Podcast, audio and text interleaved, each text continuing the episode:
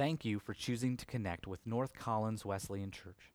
We are a church of all ages that is passionate about sharing the good news of Jesus Christ.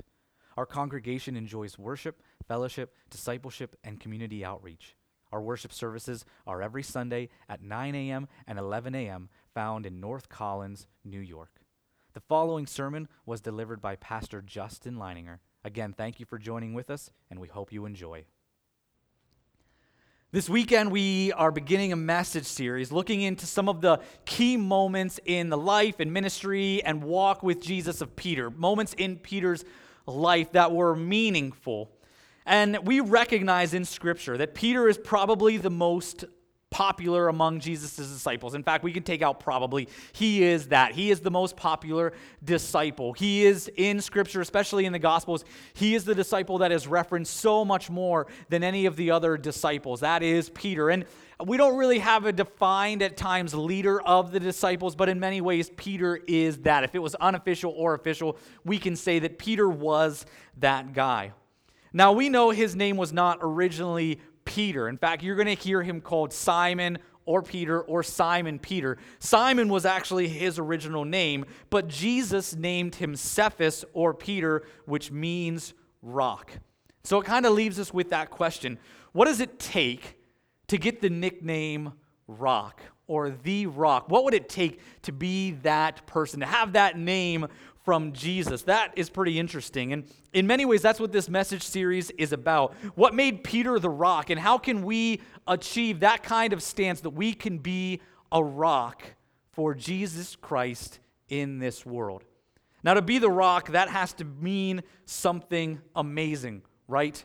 We have a rock in our society, in our culture right now. There is the rock, and, and we have someone officially or unofficially name that. And I'm actually didn't research to find out if they named themselves that or if someone else gave them that name. But we have someone, Dwayne Johnson, who through WWF or WWE or whatever it's called right now, through becoming a movie star, is the Rock. And let's be honest, if he named himself that or if someone else did, it's okay because he's someone who we can't really argue with about that. If you're going to be if you're going to be called the rock, you've got to be able to back that up. And by his size and strength, oh, he can back that up. I'm not going to argue with him about that. Oh, I can call you the rock. That is okay. You are strong enough to, to be the rock, and I'm okay with that. When I was in high school, I used to pretend at times to be the rock with my friends, and not really pretend because honestly, yeah, there's not a lot here that's going to pretend to be the rock. But I would do that simply by doing one thing, right? I would raise an eyebrow and look around because if you know him, that's something that he does. And that's all it takes, right? Just raising an eyebrow. That is clearly all it takes. We know that that's not true. What does it take to be called the rock? To be called a rock, the rock, or rock and more importantly, to get that title from Jesus, what does that take? Now we know Peter. We, as we said earlier, just a few moments ago, Peter's the disciple who's talked about the most in the Gospels. Of all of them, we, I mean, we don't really, really know Peter, but we know Peter better than we know most of the disciples. We know a good bit about Peter's just moments in, in his walk with Jesus. And the truth is, as we think about what we do know about Peter, and we then we think about this name, the rock, there's probably a part of us that are a little bit like, mm, Jesus, that's the guy that's the rock. Like, that is the guy, because there's quite a bit. If you know Peter, you know there's quite a few things that should leave you to question that. If you know Peter, you know that he is the guy who failed to walk on water, right? He got in the water and then eventually started to sink. You know that he's the guy, he's the disciple that got regularly corrected by Jesus in some big, somewhat embarrassing ways and moments with Jesus. And you also know that, that Peter is the disciple that denied Jesus not once, not twice, but three times, and then abandoned Jesus in his biggest moment of need. And so the rock. I imagine there were many times when Peter didn't feel like the rock. But we recognize that that's fairly relatable. Because I would ask us right now as we try to follow Jesus Christ with our lives is do we feel like a rock for him? Do we feel like the rock? I think many of us after Christmas, we might say, Oh, I feel like I could sink like a rock. Like I feel like a rock that way. And I understand that. But do we feel in our heart and in our mind, in our spirit? Do we feel like a rock in our confidence? Do we feel like a rock for Jesus Christ? Or do we question that? Do we at times have questions about who we are, about what value or worth we have, why we matter, how we can make a difference? These are questions that matter, and they are questions that plague us regularly. From an early age and all throughout life, one of the greatest things that negatively impacts our lives is a lack of confidence, a negative view of our image, a pessimistic understanding of our place in this world. And I'll be honest with you, if this isn't, this isn't real with you, I'll, I'll say this is real with me. Confidence is real with me. It is a battle. Confidence is something I struggle weekly, daily with. And it is something that as a pastor, I regularly see people struggle with in our community here in North Collins, in Western New York. People of all ages, they battle with this. Because when we have no confidence, it impacts us in so many ways. Confidence is a big deal. I've heard it said that confidence is key or confidence is king. And, and we recognize that. We need and we look for confidence. But in this world that we find ourselves in, with social media, with the ability to look around the world and, and to try to raise our spirits, but also the, the ability to see what's happening with other people and, and to value ourselves against other people and, and just how it works in our schools, at our work, even at our church, we recognize our confidence is often in a battle. Our confidence is, is being attacked by what we find around us in this world. So I would encourage each and every one of us as we recognize this struggle to open our hearts to what God has for us today. What do we do with our confidence and where do we find it? What we find in Peter is someone who didn't have a lot to be personally confident in. But what we further see in Peter's life is that that didn't matter because he had the one thing that did matter just a little bit at first. First, just a little bit of reluctant faith and confidence in Jesus Christ. And in this world, that is all he needed. That is all we need to change the world. What we see from Peter is that in the first step to being the rock, it is just having a small amount of faith and belief to reluctantly say yes to Jesus Christ. We find this in Peter's call to follow Jesus. We're going to be looking at Luke chapter 5, verses 1 to 11. In your Pew Chair Bibles, if you want to look there, you can. It's found on page 1019. Now, the book of Luke is one of the four gospels. It's written about Jesus' life. In Luke 5, it's early in the book, and so we, we are at the spot where we see Jesus just coming into ministry. Jesus has done a few miracles, he's done a few big things, he's healed some people, but he hasn't even called his disciples yet. And so, actually, when we find this moment, Jesus is in the process. He's going to, to have another miracle, and through that, he's going to call his first disciples. So, this is what we find Luke chapter 5, verses 1 to 11. Again, page 1019 in those Pew Chair Bibles. If you want to turn there, you can. It says this. It says, One day as Jesus was standing by the lake of Gennesaret, the people were crowding around him and listening to the word of God. He saw at the water's edge two boats, left there by the fishermen who were washing their nets. Now, we understand these boats, so their fishermen are washing the nets. At this time, it made sense to fish, usually, especially with the net at night where it was darker. The fish had less chance of being spooked by that and better chance of fishing being successful. So these fishermen have worked all night, and now they're finished cleaning their nets, and this is when Jesus shows up. It says, he got, verse 3, he got into one of the boats, the one belonging to Simon, and asked him to put out a little from shore. Simon being Simon Peter, same person, then he sat down and taught the people from the boat. Verse 4 says, When he had finished speaking, he said to Simon, Put out into the deep water and let down the nets for a catch. Simon answered, Master, we've worked hard all night and haven't caught anything. But because you say so, I will let down the nets. When they had done so, they caught such a large number of fish that their nets began to break. So they signaled their partners in the other boat to come and help them, and they came and filled both boats so full that they began to sink. When Simon Peter saw this, he fell at Jesus' knees and said, Go away from me, Lord. I am a sinful man. For he and all his companions were astonished at the catch of fish they had taken. And so were James and John, the sons of, sons of Zebedee, Simon's partners. Then Jesus said to Simon, Don't be afraid. From now on, you will fish for people. So they pulled their boats up on shore, left everything, and followed him. What are you confident about? In this world, what brings you confidence? What do you gain your confidence from? I've shared a story before, but when I look at my life, there's this one moment that I recognize there was something that I, I gained a whole lot of confidence from. And so I'll share this again. One random day when I was in high school, I, I must have been bored I decided to go into my brother's room. He was away at college and just snoop through his stuff, right? And decide what there I could claim, what there should be for me, because that's what youngest siblings do. It is our right. When you leave stuff at home and you go away, everything is rightfully ours, and that is okay. So all of this, it was up for me to grab. And so I went through my brother's stuff, which was my right. It was okay. It was already my property, basically. In his clothing, I found something amazing. Amazing and incredible. I don't know how I didn't know of it, its, its existence before, but when I found it, it changed everything. I was going through his clothing and I found this amazing, amazing pair of bright green jeans. They were fantastic.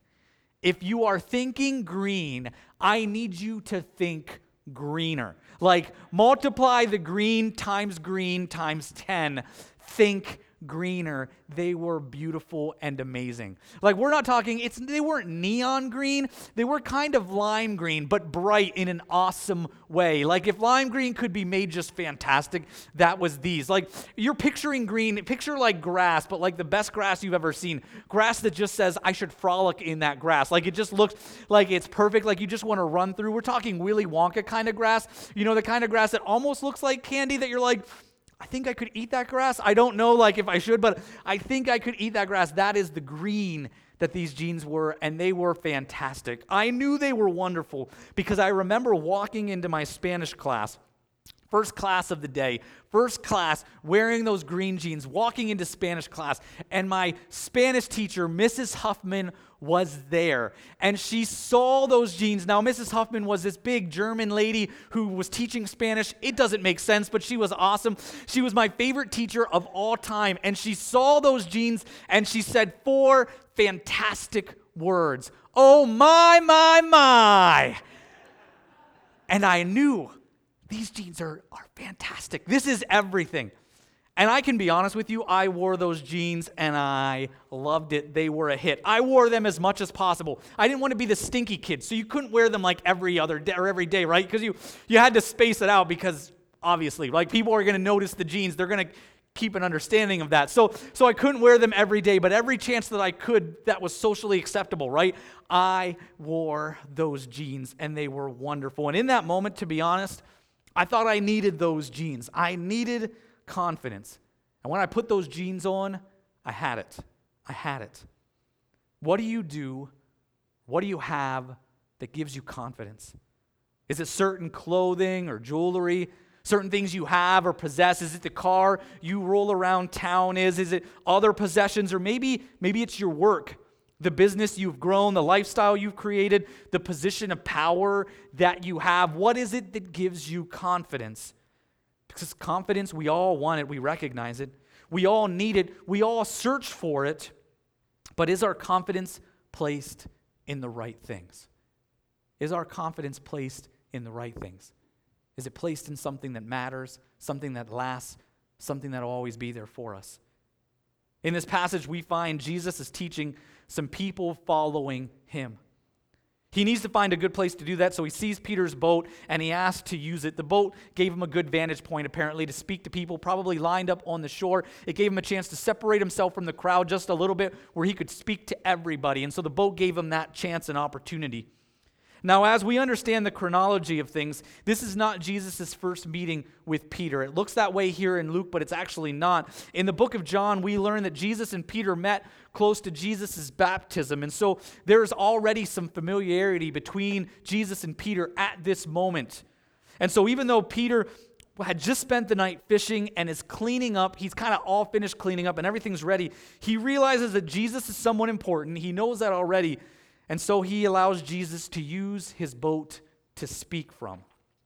You can imagine Peter grumbling here a little bit, right? I would be grumbling. I can't I don't think he's grumbling out loud, but in his mind he's probably thinking I just want to be in bed right now. I just cleaned all of this up and now I'm back out in the water again. We don't know if he did grumble, but I think we can imagine he did. I would be grumbling. And then it got even more intense and more involved for Peter. After he's finished teaching, Jesus asked Peter to go further out into water and to let the nets down, those nets that he just cleaned up. Let them down into the water. You can hear in Peter's response that he has his doubts. Peter has just worked all night when the fishing is the best. He is tired, he is spent, he has nothing left to give. He has so little, and he's trying to be honest with Jesus about it. He's making one of those comments that is kind of like that thing, like, I'll maybe do this, but he's actually looking for an out. He's looking for an excuse. He's looking for Jesus to say, Oh, never mind. Don't, you don't have to do this. Peter feels like he has so little, and he's trying to be honest with it. His skills at fishing that are probably very decent, they haven't worked. He has no strength left. His equipment has failed him. He has nothing, nothing to be confident that this is going to work. He has nothing to be confident in but one small thing. Just a little bit, but a little bit is always enough. A little bit of faith in Jesus Christ. And he says to Jesus, But because you say so, I've got no reason to do this, but because you say so, I will let down the nets. A small amount of faith, a little reluctant belief, a confidence not strong, but perfectly placed in Jesus Christ. And that is all it takes. An incredible catch, hundreds of fish, boats filled to sinking, a miracle before Peter's eyes, and his life was changed forever. His life was changed forever. We are so much like Peter, I believe. I believe we are so much like Peter. Often we feel the same, right? We ask God when we're called to do something in this world, we ask God, what do we have? What can we do? We feel spent, empty, useless, and we feel confident in nothing. Confident in nothing. We recognize that our world is plagued with a lack of confidence, plagued by a lack of confidence. One in three teenagers in America, statistics show, are bullied. It happens at school, at home, on social media. I am sure it happens on, at church. And if we're honest, at least my experience, one in three is very conservative. The numbers are much higher than that. At least that is my experience in school. Statistically, we know that girls reach their peak confidence at age 10 because then the world life and everything else hits them. Why did I need green jeans? Why did I need green jeans? I needed them to survive school, honestly. I needed confidence. I needed to feel unique. I needed something that made me feel like I had something. Something that made me special, that made me unique. Something. I needed something. We all feel that. People, situations, life, we are bullied and our confidence is shattered. And the truth is, the bullies are bullying because they lack confidence as well, right? The reason they are bullies is because they don't have confidence. If you or your child is a bully or if you're being bullied, understand why bullies exist. Bullies have some slight position of power, some skill, some stuff, something but inside, they have no confidence, and so they feel like they need to steal someone else's. We all, in different moments, we all lack confidence. This isn't just our children, this is us. How much do we not do because we don't have the confidence to do it? We don't believe that we can save our marriage, communicate with our spouse, fix our family, save our friendships, speak with our parents or speak with our children, love our neighbor, shine a bright light for Jesus Christ, change our family, our school, our neighborhood, our world. We don't think we can because we don't think we have what it takes. And Jesus meets us there, where we're at with nothing, confident in nothing. And he lets us know there is only one thing we actually need just a small amount of faith, just a reluctant enough belief to say to God, because it's you, God, yes, I will let down my nets. I will step forward for you. Here with nothing, that is the exact place where God wants us to be, because that is all we need that matters is found in Him. All we need that matters is found in Him. I encourage each and every one of us to hear this. If we are new to Christianity, if we find ourselves in a place where we feel like we don't have the answers, we don't know things, I encourage us to recognize that no one, no one starts with all the answers in Christianity. In truth, the less you have, the more God can answer. And if you find yourself in a place right now where you don't have the answers in life, you are right where God needs you because the less answers you have, the more answers He can fulfill. And when He answers, it is always better than when we do. Yes, Peter is the disciple who sank when walking on water. Yes, he is the disciple Jesus often had to correct. Yes, he is the one who denied Jesus not once, not twice, but three times, and then further abandoned Jesus but he is also the disciple who stepped out of the boat and walked on water beside Jesus. He is the disciple who first proclaimed Jesus as the Messiah, the Son of God. And he is the disciple who continually ran to Jesus after Jesus' death. He would run to Jesus' grave, he would run straight off of a boat to Jesus, and he would never stop running to Jesus with his life while he was on this earth. Peter would be like Moses and ask, Who am I? only to find that the question doesn't matter because it is all about who God is. Peter would question, What do I have? only to discover that he didn't need anything, anything but a simple, reluctant faith in God. What was great about Peter? What made him the rock? It all started with his faith. Reluctant at first, it would change his heart and it would grow to change the world. You may be asking yourself right now, what do I have that matters? What do I have that matters? There is only one thing that matters faith. A faith, a belief in God, a confidence in Him and in Him alone. Being the rock, that starts with our heart.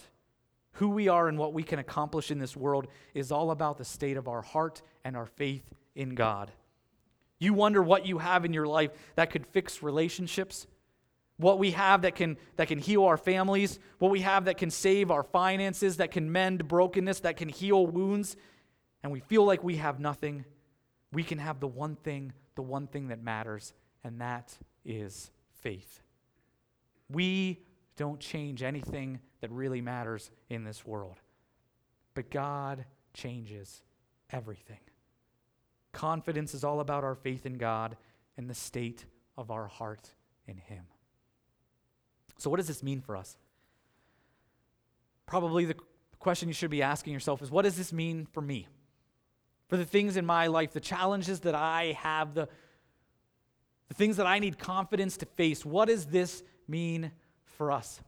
I can't answer that question for you. What I can do is I can tell you what this means to me. What does this mean? This truth that my confidence cannot come from anything else in this world because honestly, anything else in this world is fleeting and it can disappear. Anything else in this world will not be enough, but I can find my confidence in God. What does this mean for me? Let me show you three areas that this means to me, and you allow this to relate to you how you will. First off, is with my children. I realize that with my children, unfortunately, there will always be bullies.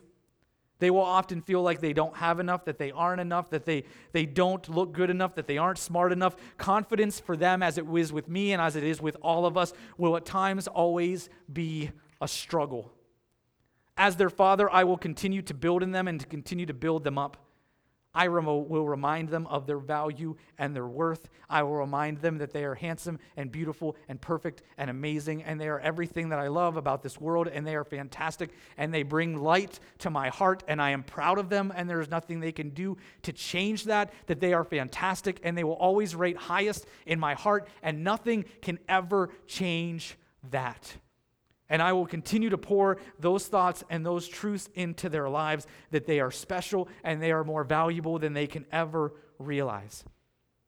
But with that, I am now reminded that it's actually more valuable to point them to the truth that we have in God. To continually remind them as, that as valuable as they are to me, they are so much more valuable to God and their value is not in who they are or in what they have, it is in what they can find and what they can be in God. And their confidence should not come in any of those other things, but should always come from God. And I encourage the young people, but all of us, to hear this. I will recognize that in this world, someone will always have more than we do. That we will never feel like we are enough, and we will have moments where we will feel that way. We will often fail, and that is okay. It is good to try and to fail and to try again. We'll recognize that we will often question who we are, and others will question who we are, who we are, but we should ignore that and we should be who God made us to be. And in plain and simple truth, remember that we have the one thing that can really bring us confidence because all those other things that we find confidence in will fail us, but one thing, and that is faith in God. Life is not about what we have.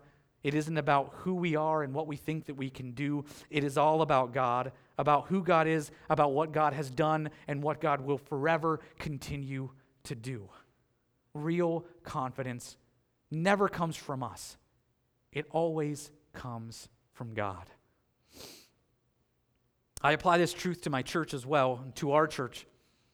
As a church, I encourage us to remember this we are at a place in our church right now where we are, are seeking to take a big step, and we recognize that. We recognize that as a church, we are growing, and we have an opportunity in this community to provide love and care like we haven't had before. But we recognize to do that, a building would change our ministry, change what we could do to outreach to this community, to bring discipleship and love and care and spend time together, to bring meaning and value and connection and fellowship. And, and I recognize in that Confidence is a thing, it is a thing for us. I have heard it said sometimes to me or, or through others these questions How can we build a building? How can we change this community? How can we disciple people? How can we reach the lost? The truth is, we can't. But God can and God will. This week I sat in my office going through numbers. I felt like I needed to do this because I wanted to provide confidence for myself and for others when I would sit down with them and talk about the building. I was doing some financial calculations, giving estimates, looking into lending, and, and all of those numbers and details. And I was like, I need to get these things figured out so we can have confidence, and this is something that we can achieve. And the truth is, I didn't like the numbers before me. I didn't like the numbers. And the truth is, not because they were too big, because honestly, as I looked at those numbers, this, the facts, it started to become too easy, too simple for us. And I don't know what that means, but it left me with the thought that I didn't like it because I recognized we could do this on our own confidence. We don't really need God. And I, I didn't like that. Again, I don't know what that means. I just put it out there and say to you this how do you build a church building? How do you change a community? How do you disciple people? How do you reach the lost? Like Peter, we do it with faith. Even just a little reluctant faith, a hesitant yes. Confidence will not come from our numbers, true confidence will come from God. And as we take steps forward, may we make sure that we take steps of faith, not in our own confidence, which will be the forever temptation, but in His confidence. Finally, and I'll leave you with this, let me tell you what this means for me and my confidence, because this is the thing. Let me be transparent and honest, and I, I ask that you not hold this in any way against me. Confidence is a thing for me that I battle weekly, I battle daily. It is real. I battle it all the time. With all that I know and should know about God, at times I find myself still leaning on my youth, my smile, my health, my hair, my ability to make people laugh. It is easy to try and lean on my own confidence. But as I've learned again and again, all of that can disappear so quickly. In many moments, it has. At times, my confidence is attacked. A long week, a task that I wasn't enough for, an individual who is disappointed in my weaknesses or inabilities. That doesn't even mention a sermon that I feel wasn't good. Nothing can destroy my confidence for a month or more like a sermon that just I just did not feel was good. And I'll be honest with you, at times I am bullied. Yes, pastors get bullied by people, by the community, and at times by other pastors and churches. I heard an area church leader say that because things were going so good here, there must be something wrong. At first, I asked myself what. It, it did, doesn't make sense, but I'll be honest with you, it left me hurt and it left me questioning what is wrong. My personal confidence at times gets shot, and still, far too often, I find myself trying to lean on my own confidence. And I would encourage you to remember, as I have to remind myself again and again to remember, it is not about us. It is not about me. It's not about what we have. It's not about what we can do. It is all about God. It is all about who He is and about His strength. And in that, truly, that is when we find the truth behind Jesus saying that in God all things are possible. Because all things are not possible in my will, my desires, my dreams, my confidence. But all things are possible in God's will, in His desires, in His dreams, and when we find our confidence in Him. I would encourage you, if you feel called right now in your life, to take a step forward. If there is a burden on your heart, something you want to accomplish, but you don't know how, you don't feel like you have what it takes, I would encourage you to remember Peter. Peter became the rock, and it all started with a simple, somewhat hesitant, very reluctant, yet perfectly placed faith in Jesus Christ. To say yes to Jesus.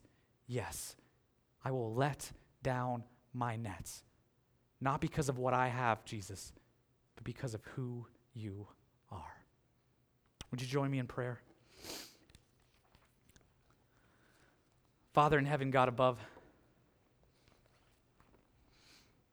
God, I thank you for the opportunities that we have to live for you. God, I recognize that we don't do that on our own strength, we do that by your strength. First, God, I pray over the young people who are represented here this morning, the young people that we influence here in this church, in this community. And God, I pray over them in terms of confidence. God, I know that they are filled in a world where they evaluate themselves by other people and by what other people say, and I recognize that their confidence is attacked every moment of their lives. And so, God, I pray over them.